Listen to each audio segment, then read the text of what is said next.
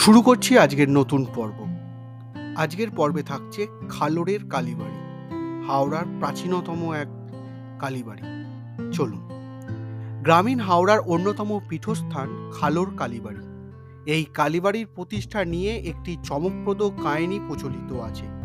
স্থানীয় মতে দামোদর এবং রূপনারায়ণের চরভূমিতে রাজা কন্দর্প নারায়ণ প্রায় পাঁচশো বছর আগে খালোর কালীবাড়ি প্রতিষ্ঠা করেন।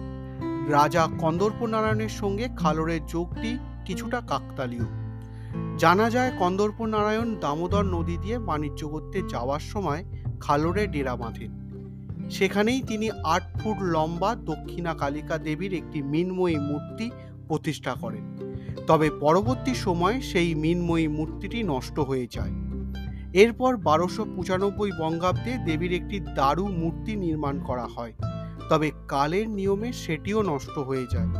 জনশ্রুতি দারু মূর্তিটি নষ্ট হয়ে গেলে দেবীর স্বপ্নাদেশে শ্যামপুরের শিল্পী গণেশচন্দ্র মণ্ডল একটিমাত্র নিমকাঠির সাহায্যে মায়ের একটি মূর্তি তৈরি করেন। সেটি এখনও পূজিত হচ্ছে। তেরোশো সাতচল্লিশ বঙ্গাব্দে বত্রিশে আষাঢ় মায়ের সেই মূর্তি মন্দিরে প্রতিষ্ঠা করা হয়। খালোর কালীবাড়ির ইতিহাসে এই দিনটি বিশেষ তাৎপর্যপূর্ণ। কারণ বত্রিশে আষাঢ়কেই মায়ের জন্মদিন হিসাবে পালন করা হয়। এছাড়াও ভাদ্র মাসের অমাবস্যায় তালকালী ও পৌষ মাসের অমাবস্যায় মূলাকালী রূপে দেবী পূজিত হন। মন্দিরের সামনে নাট মণ্ডপের দুপাশে দুটো আটচালা শিবের মন্দির রয়েছে। মন্দিরের পশ্চিমে রাস্তার উল্টো দিকে রয়েছে ধর্ম মন্দির। আরও তথ্য বলছে যে সম্রাট আকবরের প্রধানমন্ত্রী আবুল ফজিল রচিত আইনি আকবরীতেও এই খালোর গ্রামের উল্লেখ পাওয়া যায়। কীরকম লাগল আজকের নতুন একটি তথ্য পেয়ে? সেটি অবশ্যই আমাকে লিখে জানাবেন।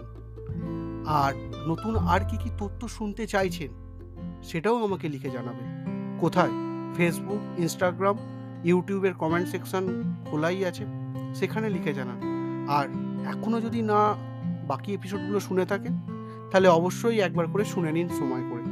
দেখবেন কিছুটা ইতিহাস হয়তো আপনারা নতুন করে জানতে পারছেন। আজ এখানেই শেষ করব। দেখা হচ্ছে ঠিক এই সময় নতুন একটি তথ্য নিয়ে। ততক্ষণের জন্য টাটা।